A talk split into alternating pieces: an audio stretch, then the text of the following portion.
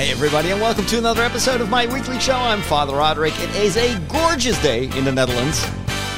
It is uh, 25 degrees Celsius, which I think is in the 70s Fahrenheit. Um, it's not too hot, it's not too cold. It's perfect summer weather, but I'm sitting inside behind my microphone because it's time to podcast.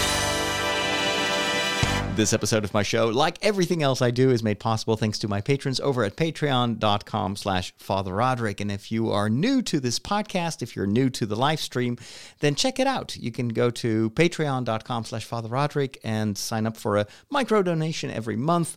Can be very small, can be very big if you're rich and you want to support me. And in return, I give you a ton of extra stuff every week, and there's more to come. So go check out all the perks um, on Patreon. And thank you so much for your support. Do you know what's going on? This is what's happening in your world. Face it, Catholics rule. We got Boston, South America, the good part of Ireland, and we're making serious inroads in Mozambique, baby. You've taken your first step into a larger world.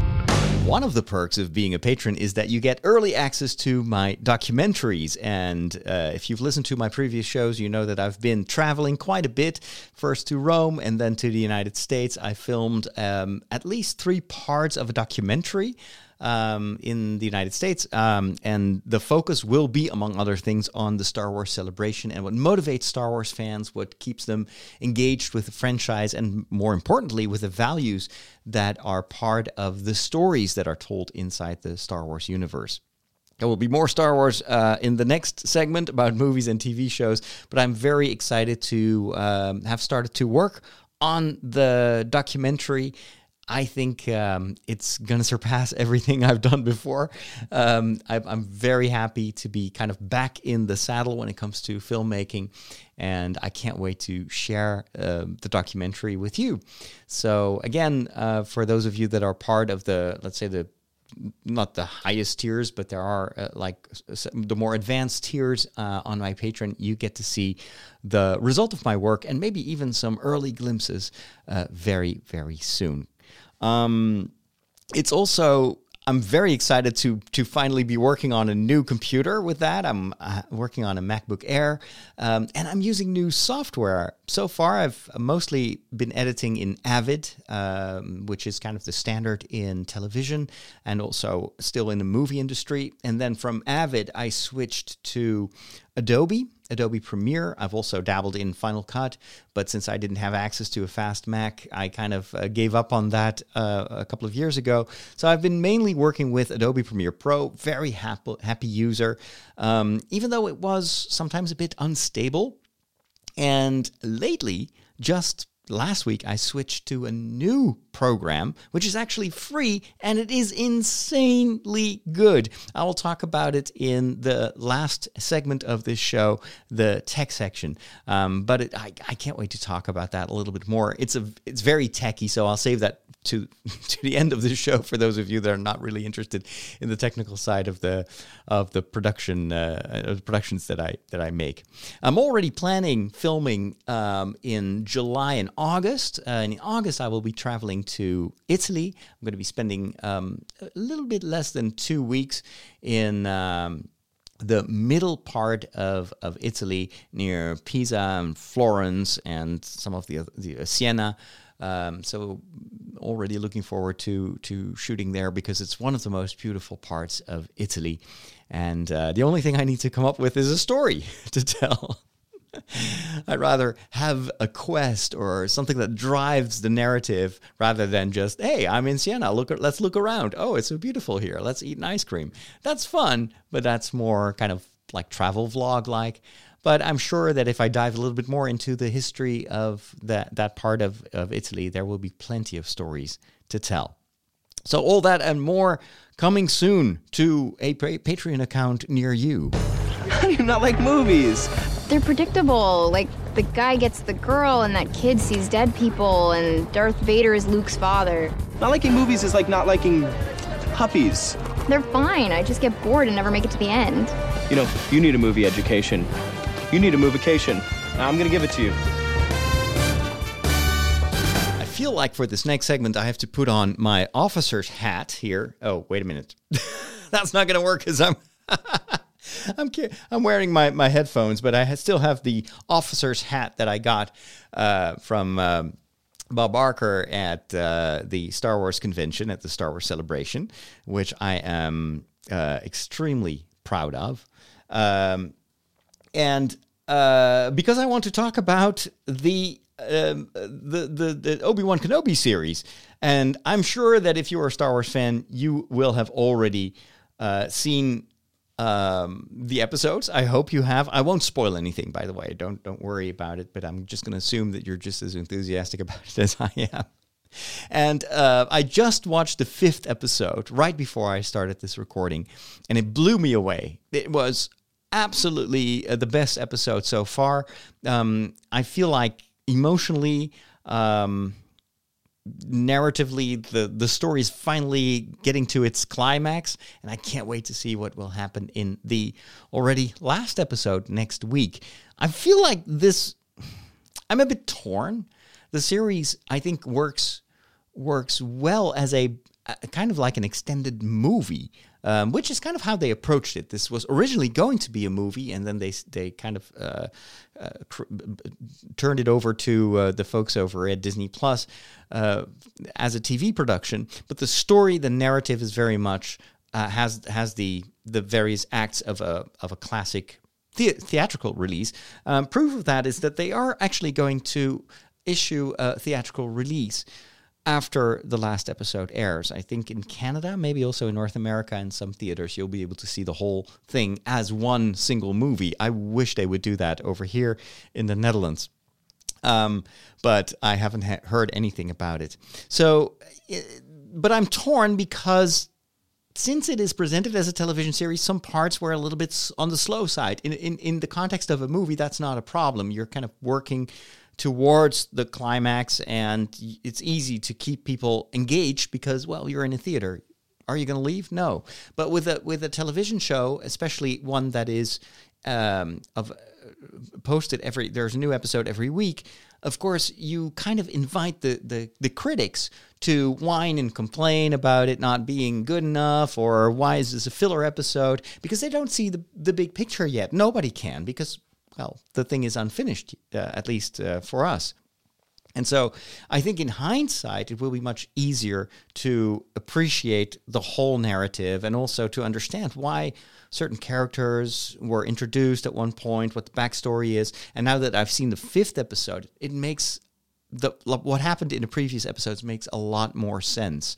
There is a revelation about one of the main characters that I think is um, it, well, kind of wipes away a lot of the criticism that I read online. That's always why I'm very careful with uh, my own uh, opinion when it comes to a series like this because I don't have all the pieces of the puzzle yet. So it's, of course, you could. You, I'm I'm not against you know having being critical of of of the way in which stories are told, but it's it's too easy to just discard something like oh it's rubbish it's bad writing or bad acting if you don't know the full picture yet.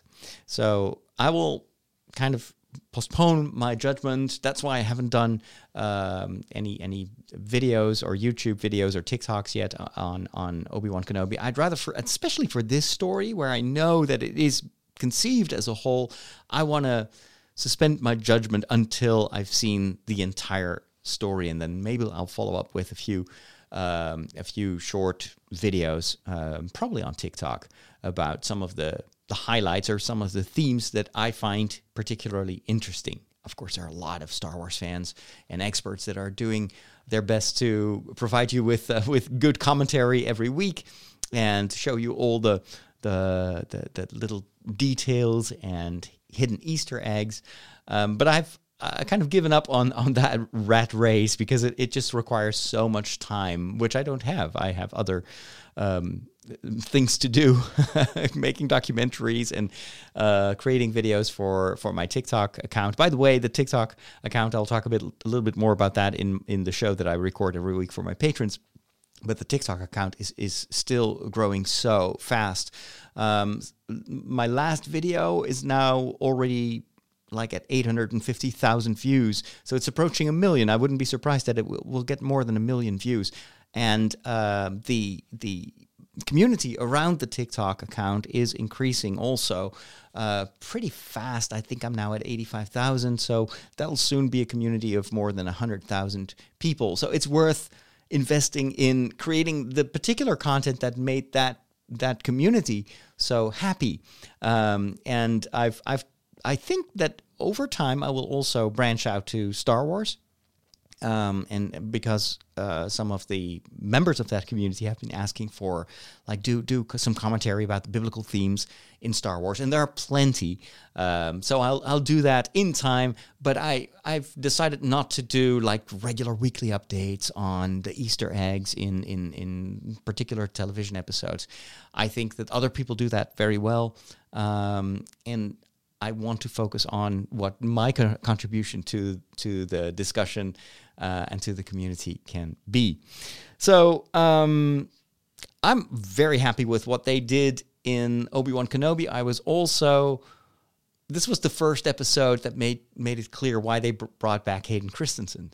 And I thought the way in which they integrated him in the whole uh, structure of the episode was extremely smart, very well done, and made made sense, and it it really enhanced the story in a way that I didn't expect. So very very um, happy with uh, uh, how this. Uh, this this movie is evolving, and I can't wait to see next week uh, how it will end. I truly hope that they will do a second season. Um, it's going to be a challenge to do it in such a way that it is as emotionally engaging as this one. But I think, judging from the f- these six episodes that I've seen so far, no, the five episodes that I've seen so far, I think they can do a second one, and and I really hope that they will because it is their tent pole right now. Of course, there are other series that are coming up, Andor and Ahsoka, but we'll have to wait to see those.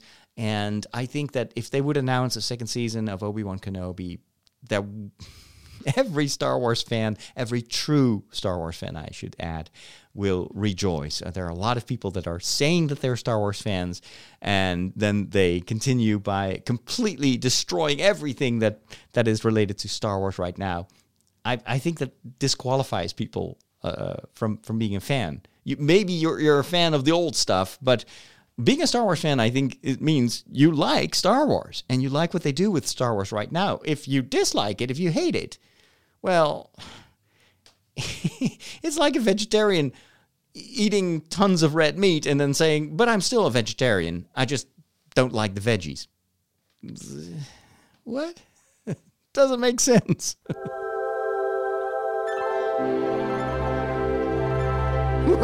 Catholics rock!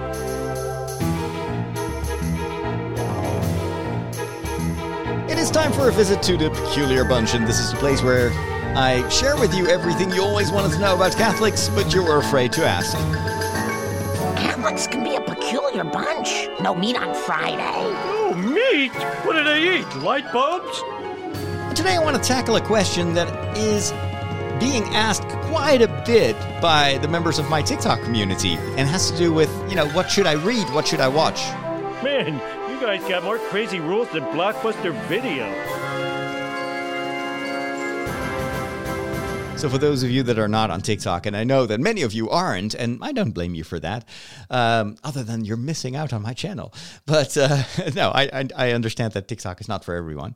Um, but just to give you a little bit of context, I'm I'm doing uh, videos mostly focusing right now on on Japanese anime, and I'm kind of doing not just commentary on anime, and it's not just about any series or or um, uh, or also comic book series. So the, the that like, that's called manga. So manga is like the comics, if I understand it well, because I'm I'm pretty much new to this entire world, and anime is the animated stuff.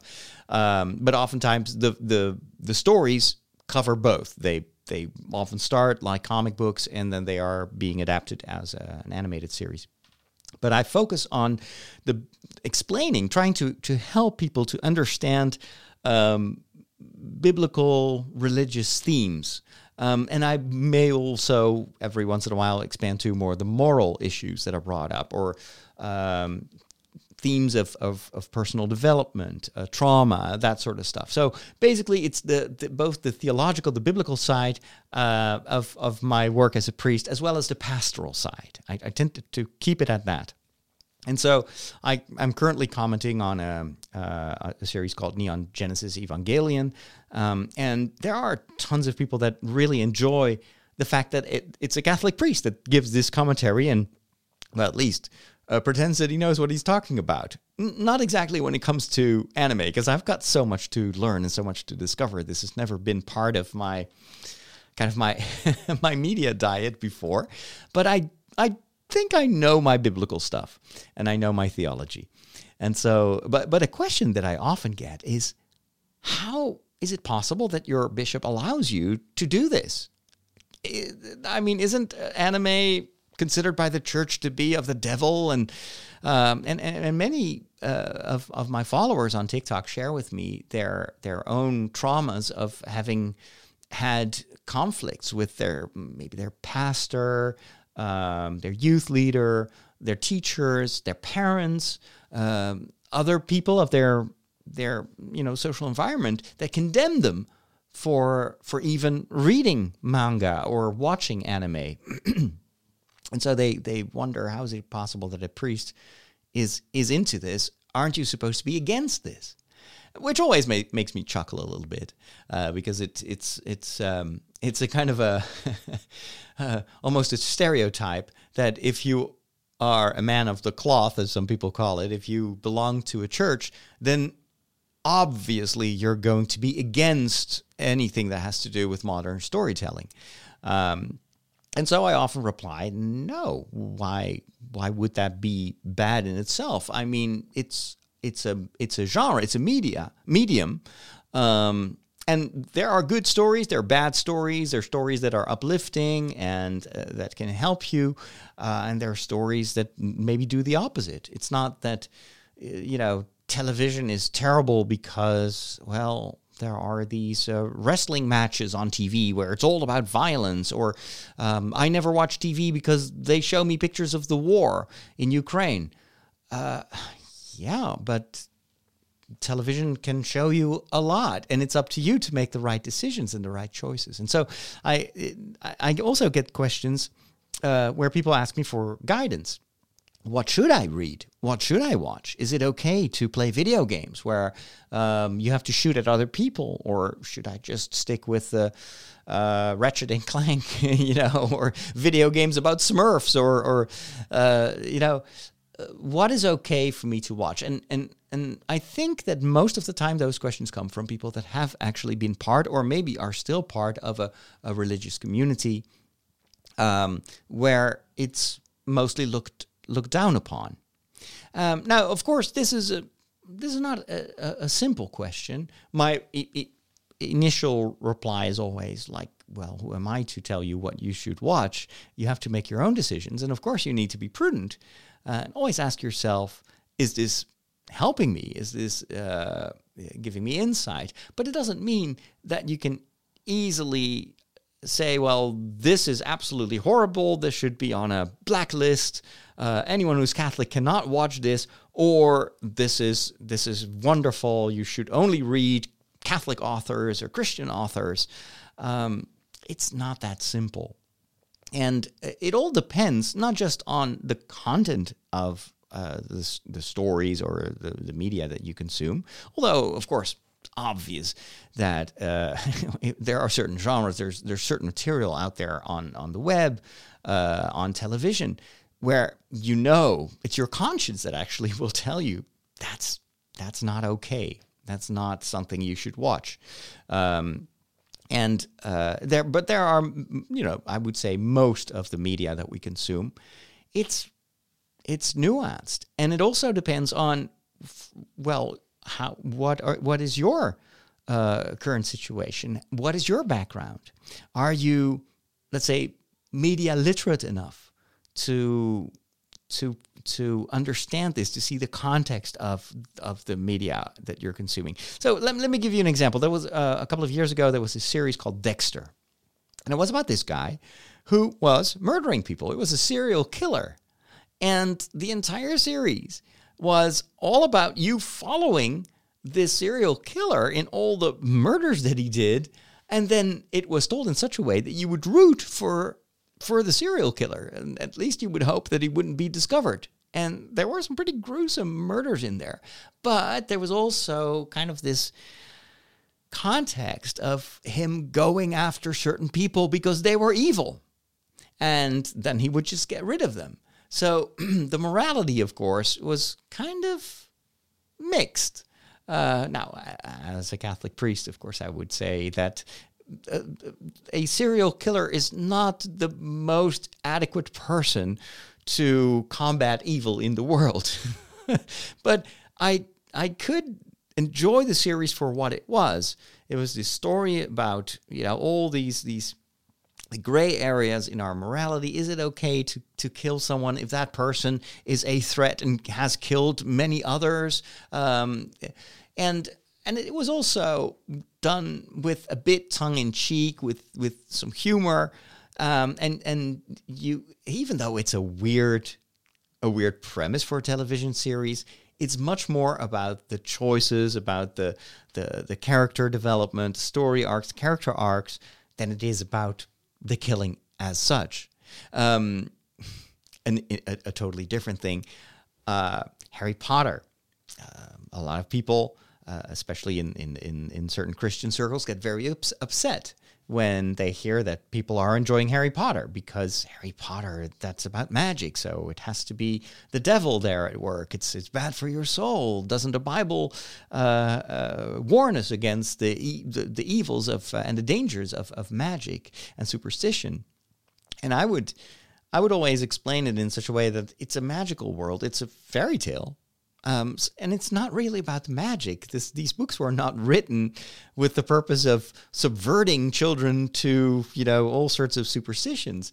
Uh, it's a fictional book, and it's much more focusing on the value of friendship, about self-sacrifice, about evil, corrupting people, corrupting the world, threatening us, uh, and what it takes to overcome evil. But it is told in in in a world full of magic. So even though as a priest I can be very critical when it comes to superstition, um, and I would definitely engage someone who would come to me and tell me, hey, I believe it's all real. I think it's very important that we all start to use these this dark magic to start influencing uh, the lives of others. I'd say, yeah, no, I don't think that you're called to do that. there are other ways to change the world for the for the better.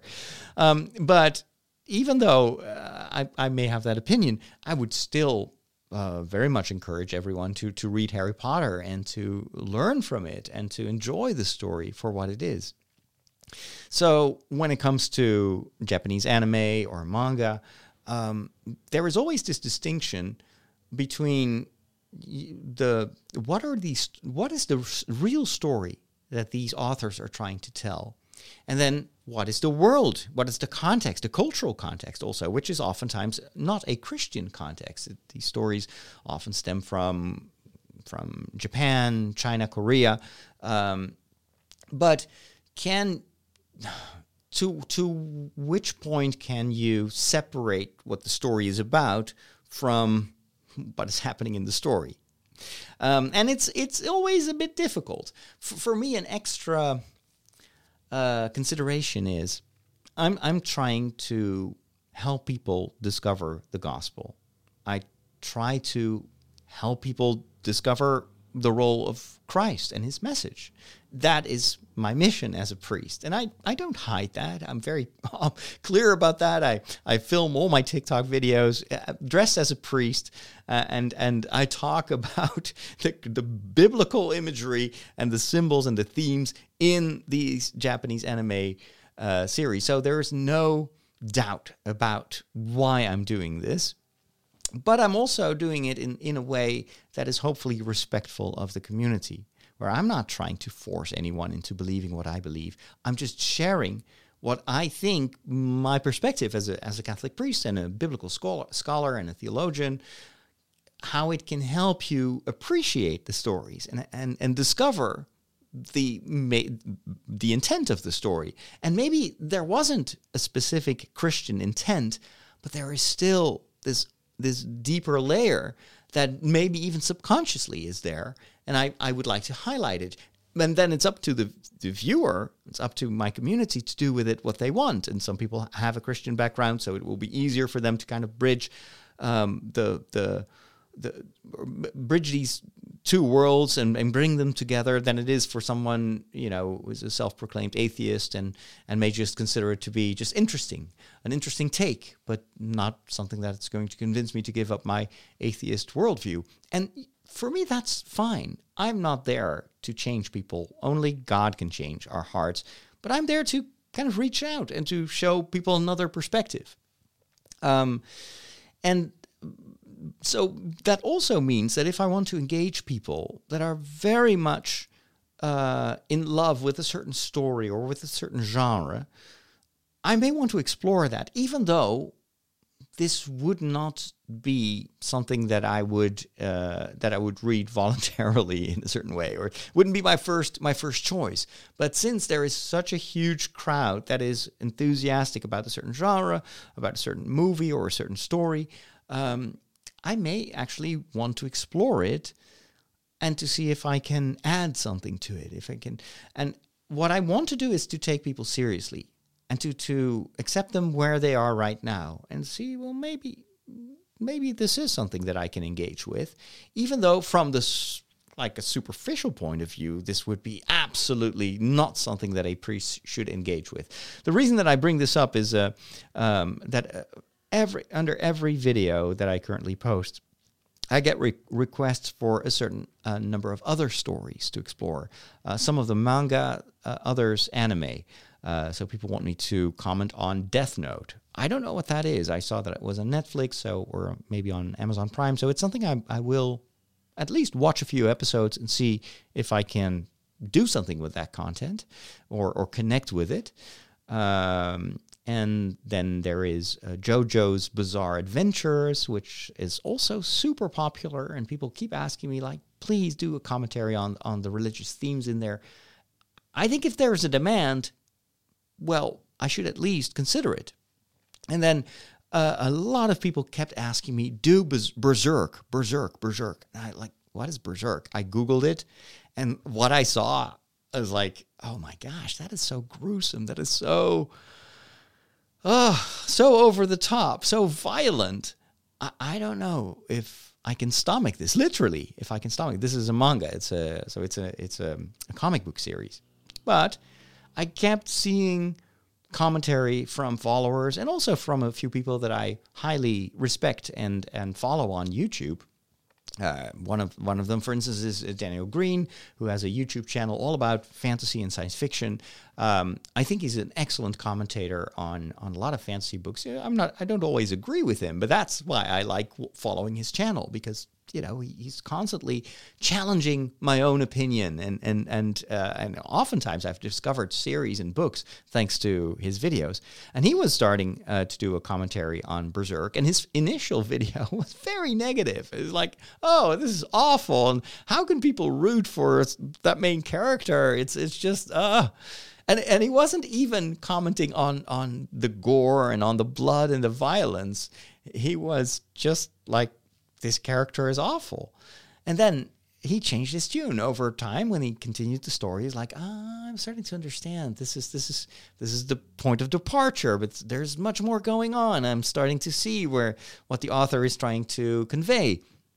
And so I always when when people start talking about a story in that way, I'm thinking mm, there's more to it than than than what meets the eye. Uh, I, I should take this seriously and explore this, if only f- to share the same journey that I have when while going through this material. And I it could very well be that if I do a series on Berserk, that I would tell everyone not to read it, especially children or teenagers, because it's it's too much, you know. Um, uh, but for the people that are already very engaged with this story, then I would say, yeah, well, I I I can take up this challenge and let me see what this story tells me and what I may be able to to say in relation to this story.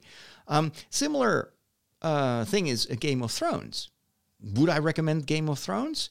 Not to everyone, absolutely not. There is a lot of gore, cruelty.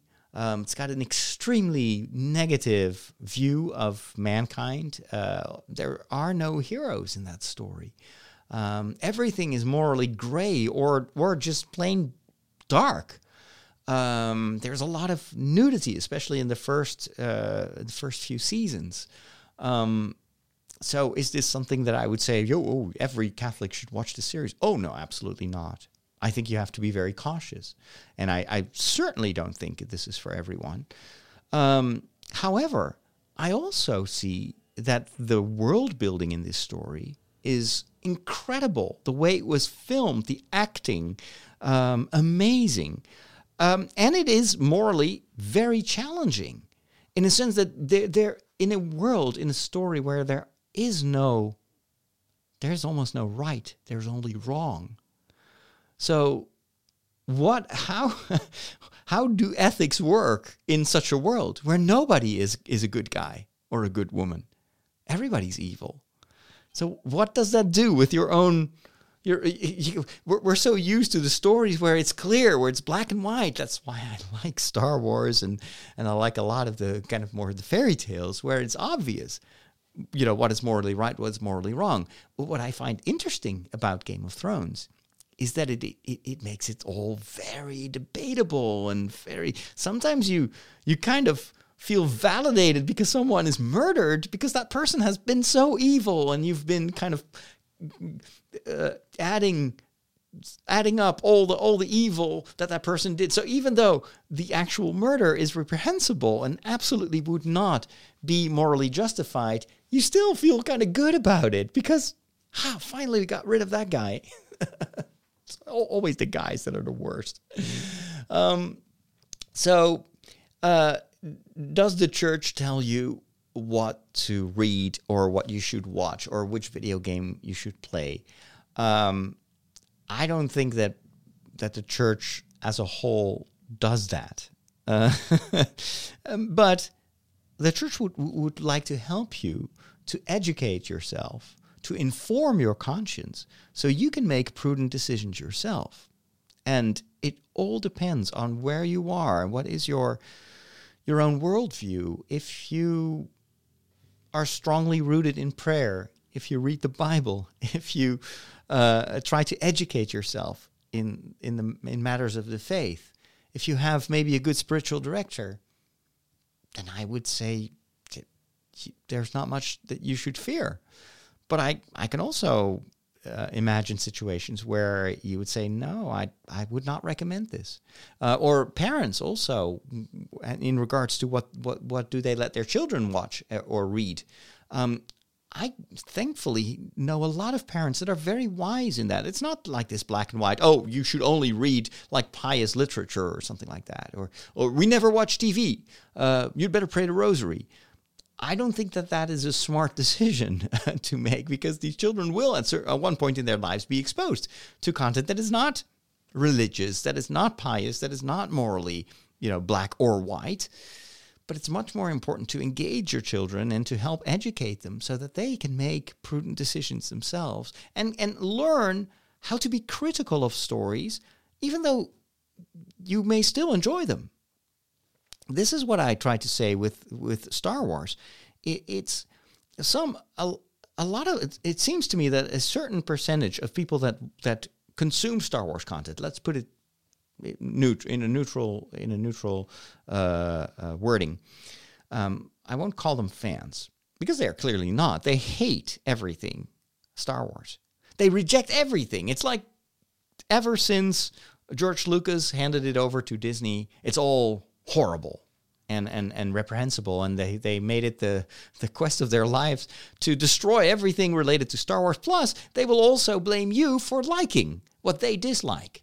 And they will actually persecute some of the biggest and, and well most well intentioned Star Wars fans out there on social media because they happen to like something that they profoundly dislike. I think that is a similar attitude where you're not taking the the stories seriously enough. Um, you're you're just like it's all bad. It's all awful. And I wonder why are you watching? Why don't you just move to another franchise?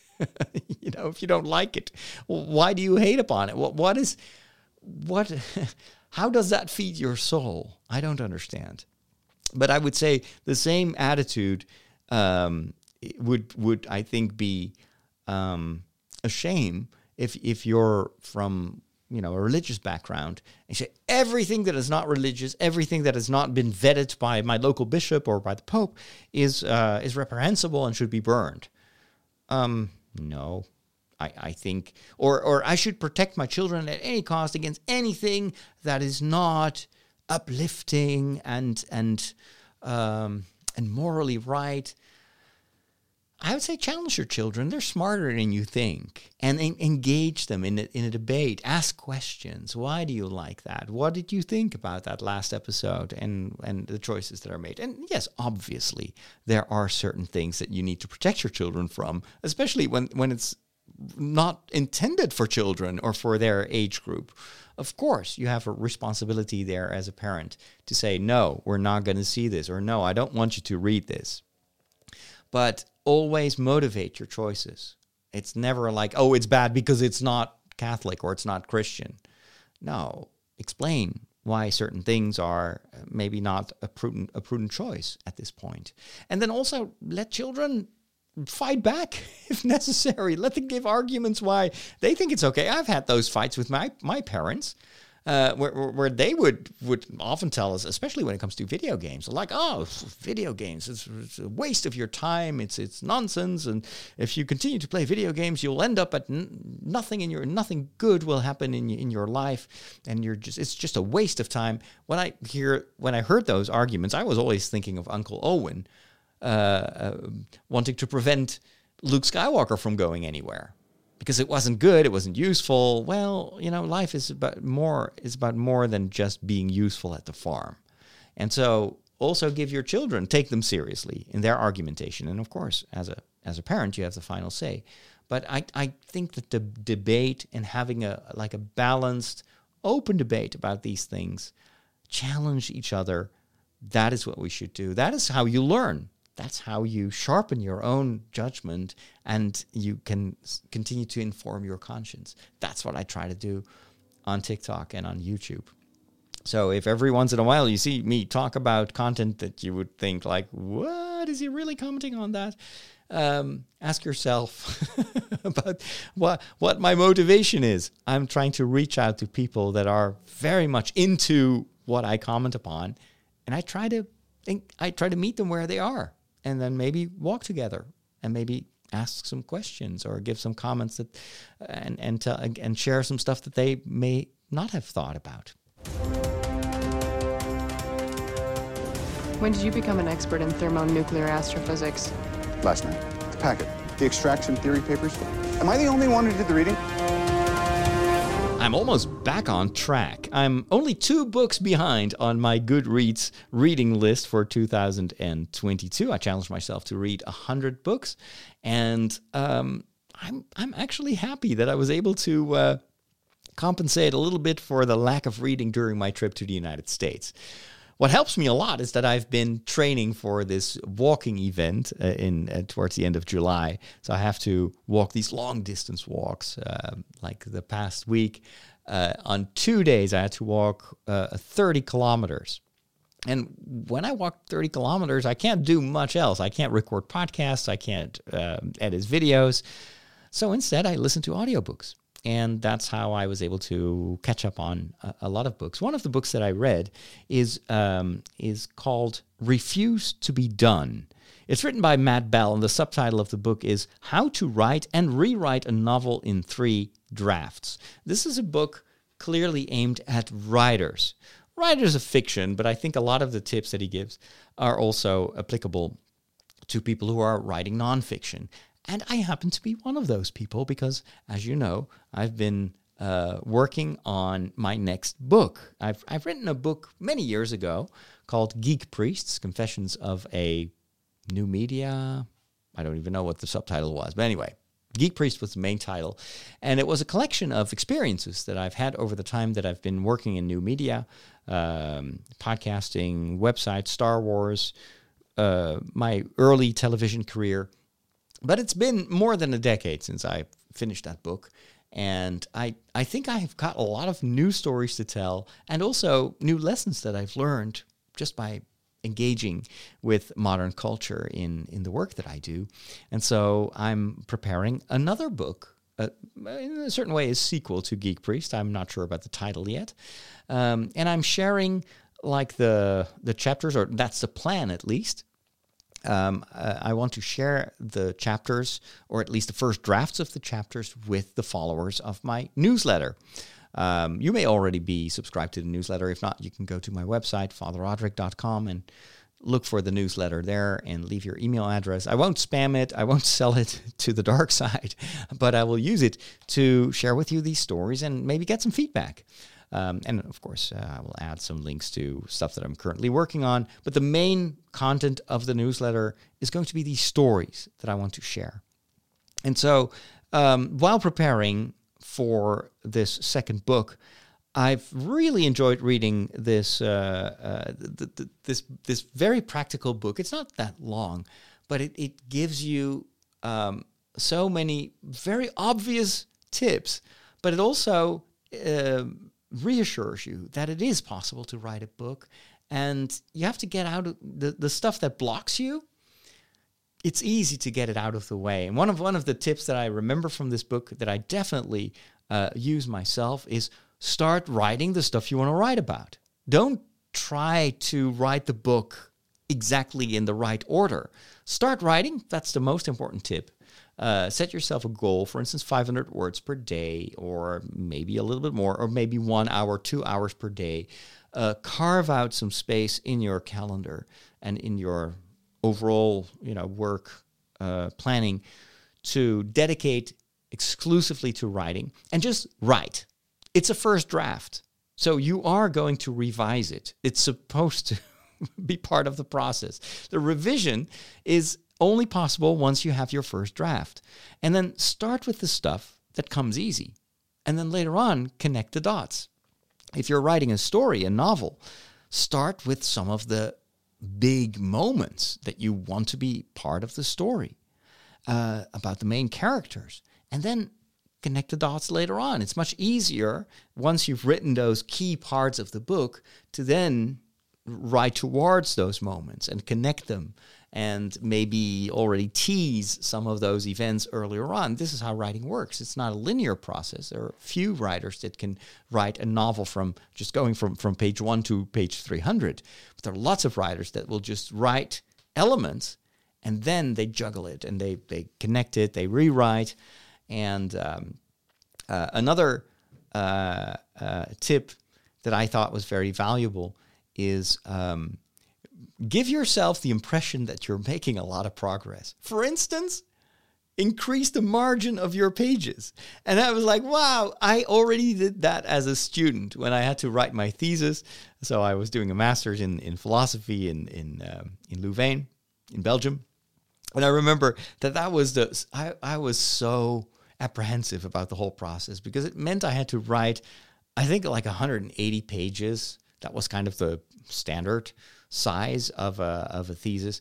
And um, I only had like half a year to write that and to research it.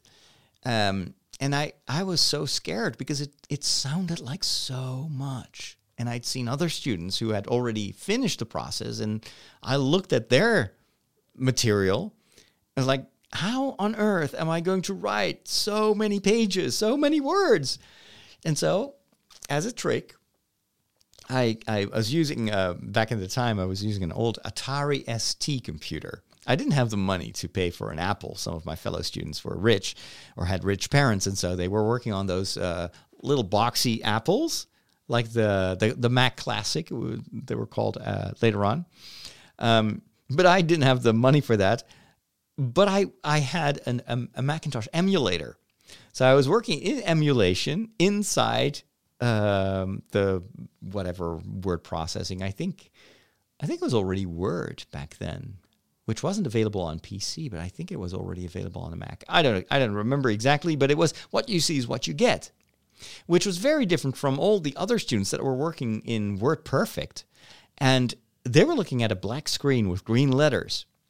And and what you saw on the screen of your computer had no relation to how it would end up once it was printed. Whereas on the Mac, you could actually see the pages. You could zoom out and see like a little thumbnail of the page, and it would look exactly like it would look if it were printed. Now, printing at the time was very expensive, so I didn't print it out. But I love that what you see is what you get. And I remember increasing the margins and to add a little bit more, like instead of doing um, uh, for instance, uh, I don't know, uh, 60 lines on one, on one page, I would increase the space between the lines. So I only had to write 40 lines. And I remember just typing and then seeing the page count increase. That gave me that boost of energy like, oh, I've already written 40 pages. Now, if you would reformat that in WordPerfect, then it would probably be 20 pages, but it felt like I had written 40 pages.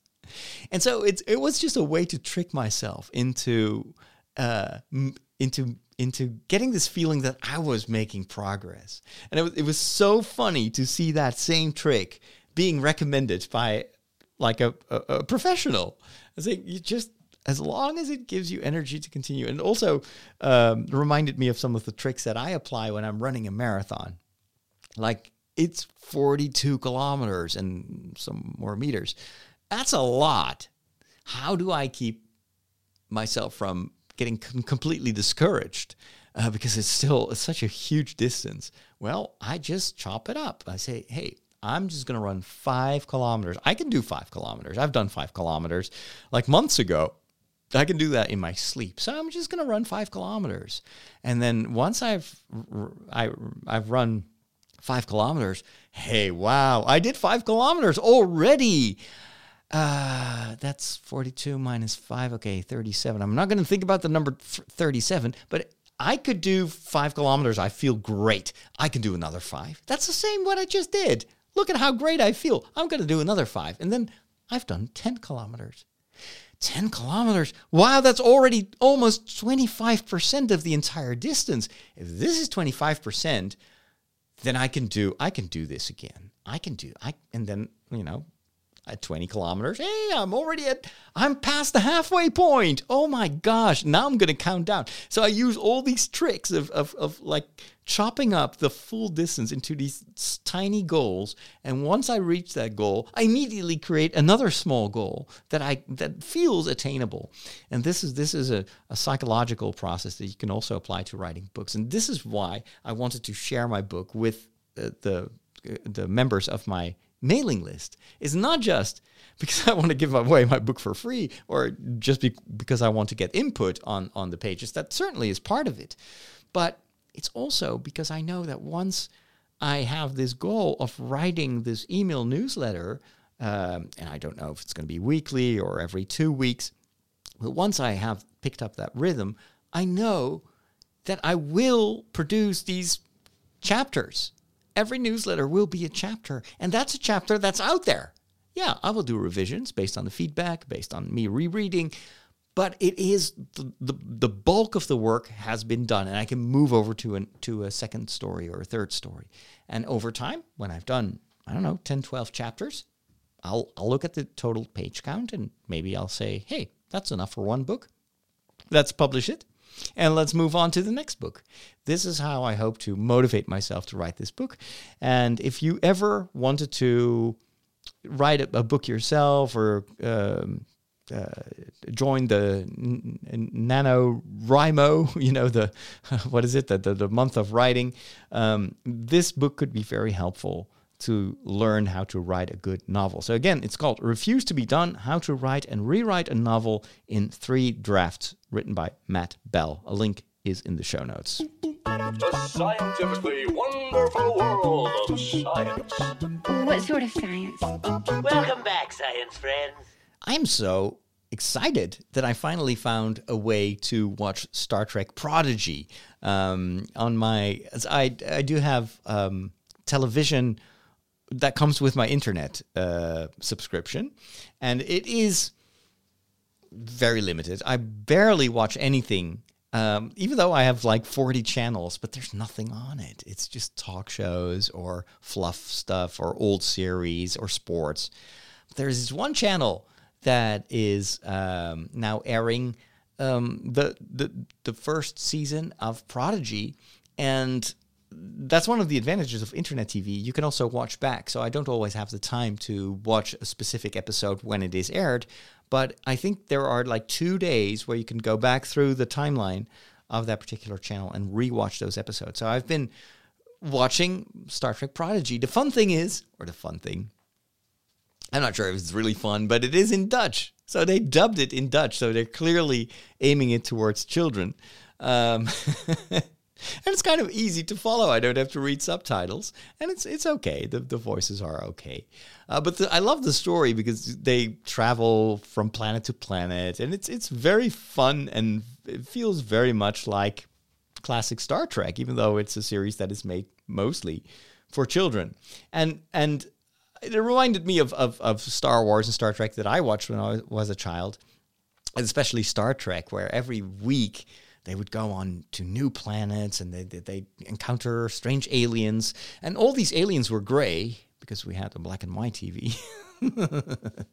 but I loved kind of like dreaming about a future where maybe I would be able to become an astronaut and also travel between the stars and visit strange new worlds uh, those stories played uh, um, a, a, a, big role in in my in my imagination as a child. Now, is this ever going to happen? Ah, not very likely because the technology to travel between stars would require us to reach light speed and beyond that.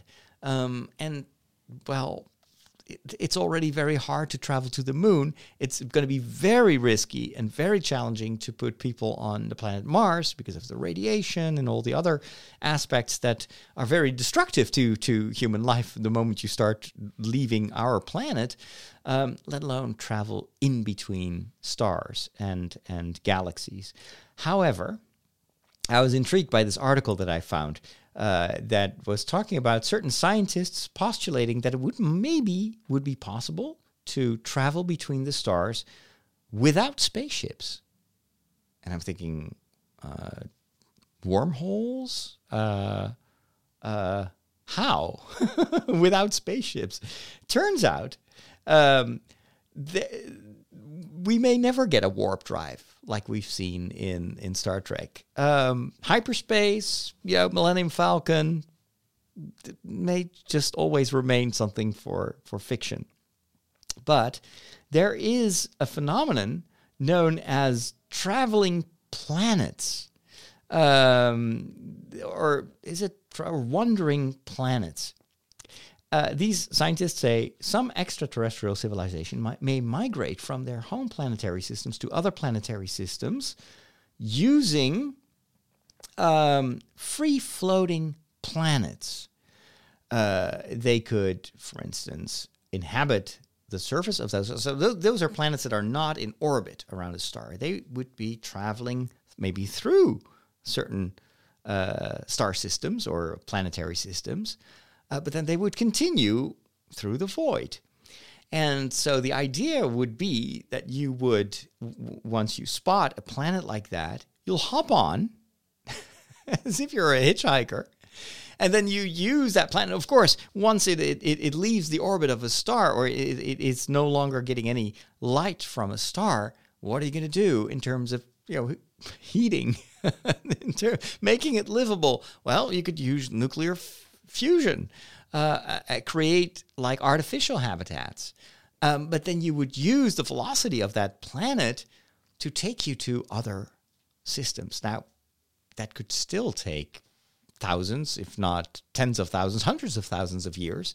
But if you can establish like a, a, a civilization on one of those free floating planets, then maybe, maybe if, at one point in the future, you'll come across another star system and you may be able to hop off, provided, of course, that you have the spaceships to do that. So it all seems like a super far fetched hypothesis, but it's something I never considered before. You could just hitchhike. And, well, an asteroid may not be the most the most likely uh, uh, uh, vehicle to use for interplanetary or interstellar travel. But if there's an entire planet, hmm, or maybe you can just go underground and and establish like use the planet itself as a ship. Something tells me that we'll probably see this in Star Trek before we can see it in real life. We are on the cutting edge of technology. Wow. Well, what does that mean? Let's plug it in. It's going to say, hey, I see you plugged in a new device. And it's going to load in the appropriate drivers. You'll notice that this scanner build. Whoa. Well, all your technology stuff, it just ends in disaster. But there is one more thing. I forgot to tell you everything that I talk about here in the show also has uh, usually some links in the show notes. So if you go to the particular show notes of, of this episode, you will find a link to the article that I quoted in the previous segment. Let's talk about technology. Last week, I, I gave you some comments on the WWDC of 2022, Apple uh, talking about some new hardware and uh, some new software that they are doing uh, or, or that they are preparing. And one of the software related news was that they would come with a new version for the iPad operating system that would enable you to um, to do a, a semblance of multitasking where you could group certain apps and then put them to the side and then switch between these app groups, which would be a, a, lot more useful than what you are currently able to do on an iPad, which is basically to create just two or maybe three columns. I think it's just two columns. Um, so you can switch between these two apps and have them open at the same time. Apparently, from the presentation, it was suggested that you could maybe have even eight apps open um, and, and multiple instances of a certain app, uh, if that would be useful. Well, sad trombone. This past week became clear that even though they didn't specify it during WWDC, this isn't a feature that is only coming to iPads with an M1 chip which basically means only the most recent iPads will be able to do this. All the other iPads, like the one that I have, which is from 2018, it's not that old, um, apparently don't have enough RAM memory, which has always been something that Apple economized upon. They always told us, well, Apple is so much better, iOS is so much better than Android. We don't need that much memory. We don't need that much RAM. So where even simple Chinese phones, you know, that you buy for 200 bucks would have like 6 or or 8 uh, gigs of, of RAM, Apple would still just have 3, maybe 4. They they wouldn't even tell us. Well, it turns out that that is actually kind of a hindrance right now for this new feature of iOS because you need that RAM to do fast memory swapping between all these apps. And this may very well be one of the reasons that, that true multitasking uh, is still not really something that is possible unless you have an M1 uh, iPad, which is kind of almost the equivalent of a computer. So, pff, duh, obviously they can do multitasking.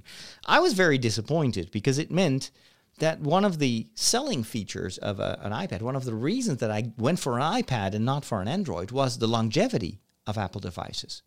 The guarantee that if I would buy an iPad right now, you know, at least for three years, I would get the updates, and probably for at least five or six years, I would be totally fine with that iPad. If I look at my previous iPad, which was uh, one of the first iPad Airs, I've been using that thing for seven years, and I still use it. It doesn't run the latest operating system anymore, but a lot of the apps still work in, in an older version, and it is a little bit on the slow side but it depends on which apps you use. It's perfectly fine as a you know simple browsing device or to listen to uh, podcasts, simple stuff like that. Some of the simpler click point and click games work very well on that iPad.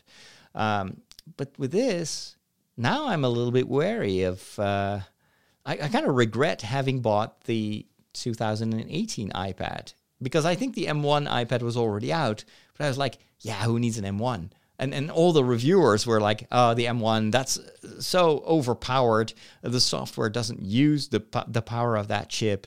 So you may as well get a 2018 iPad. Those are very very very cheap compared to the newer model, which was actually the case, and you will not notice any difference.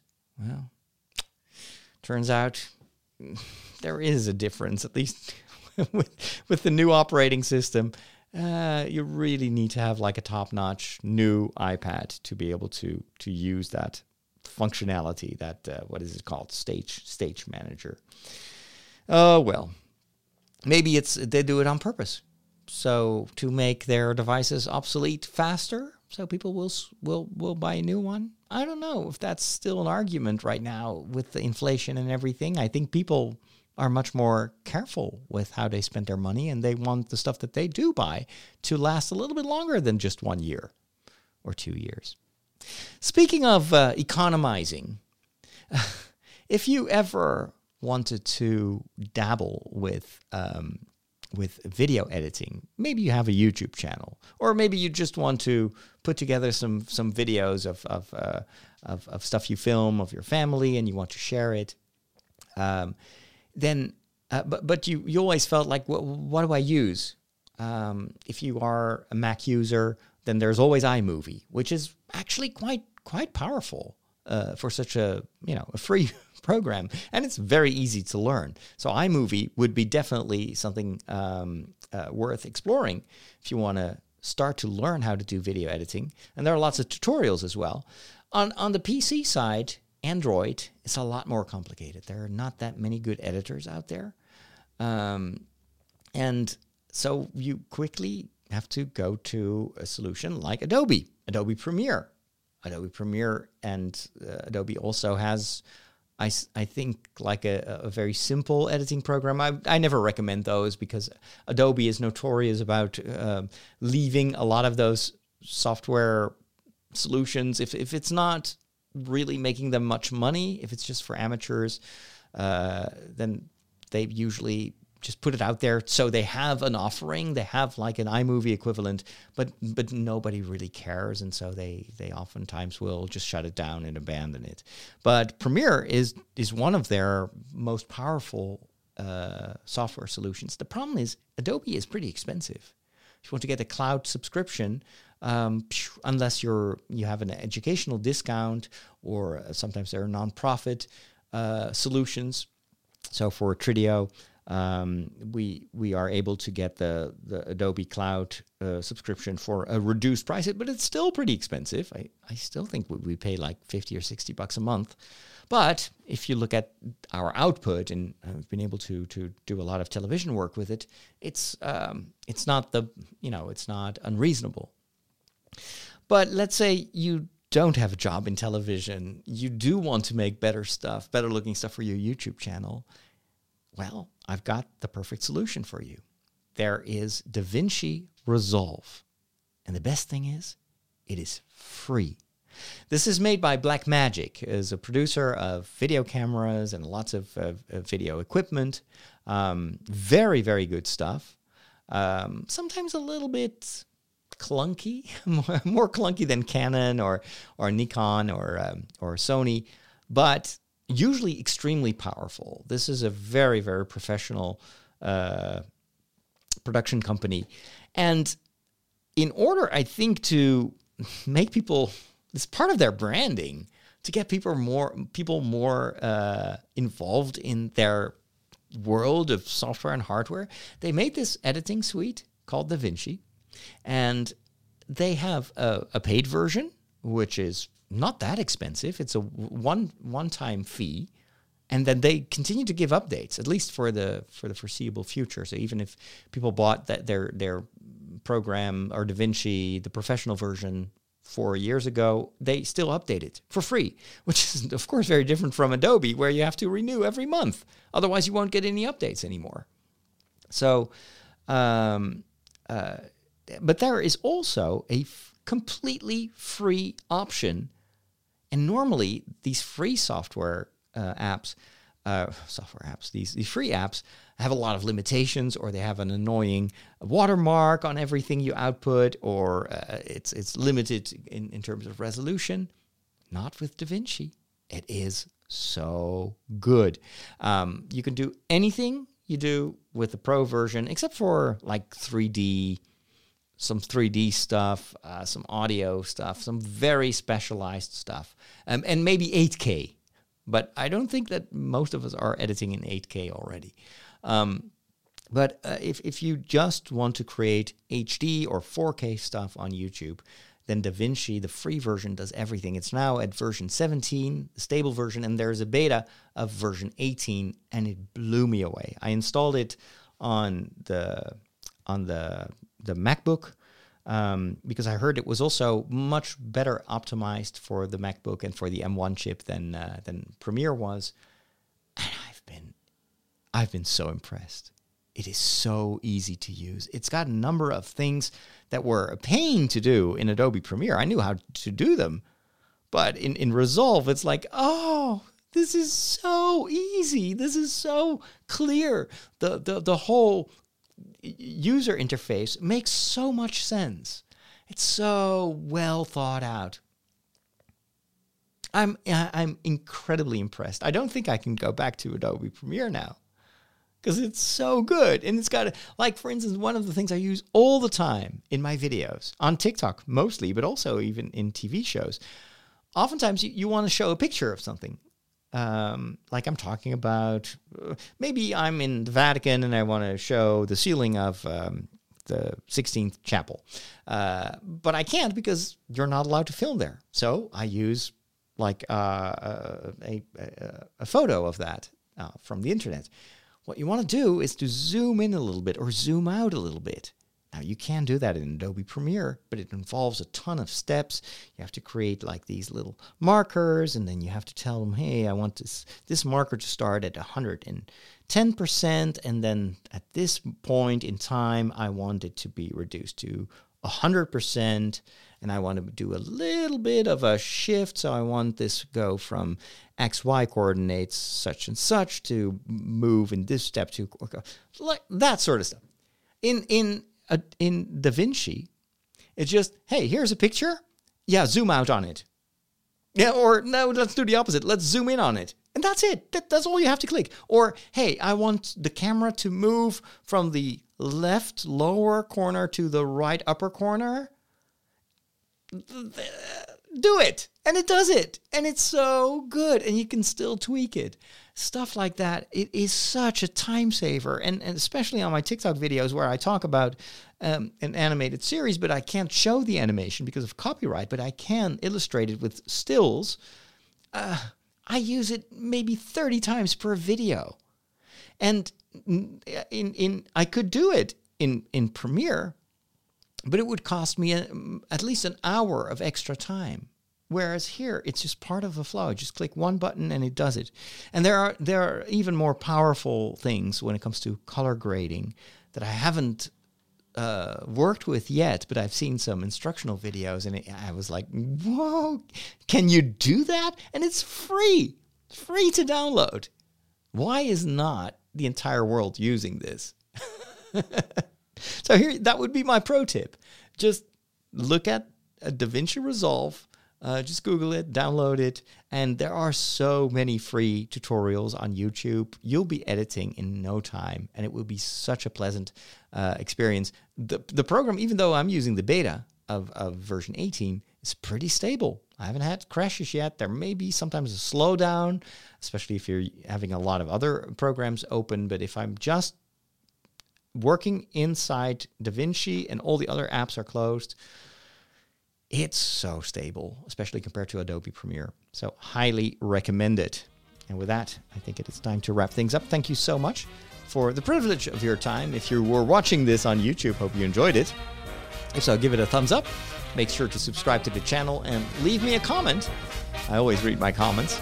And uh, if you want to check me out on social media and on TikTok, I'm Father Roderick everywhere. And don't forget to subscribe to my newsletter on fatherroderick.com if you want to get uh, these early chapters.